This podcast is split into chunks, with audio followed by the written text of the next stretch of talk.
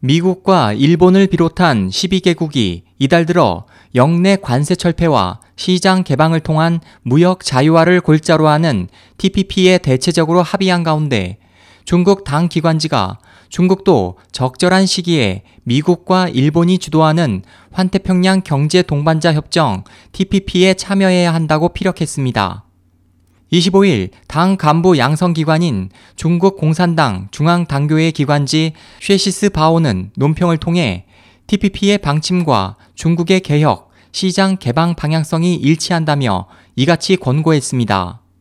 앞서 가오후청 상무부장은 티피피가 중국을 표적으로 한다고는 생각하지 않는다며 예상되는 영향을 종합적으로 평가할 방침이라고 밝혔지만 중국은 그간 티피피 체결 등에 촉각을 세우며 대책 마련에 고심해왔습니다.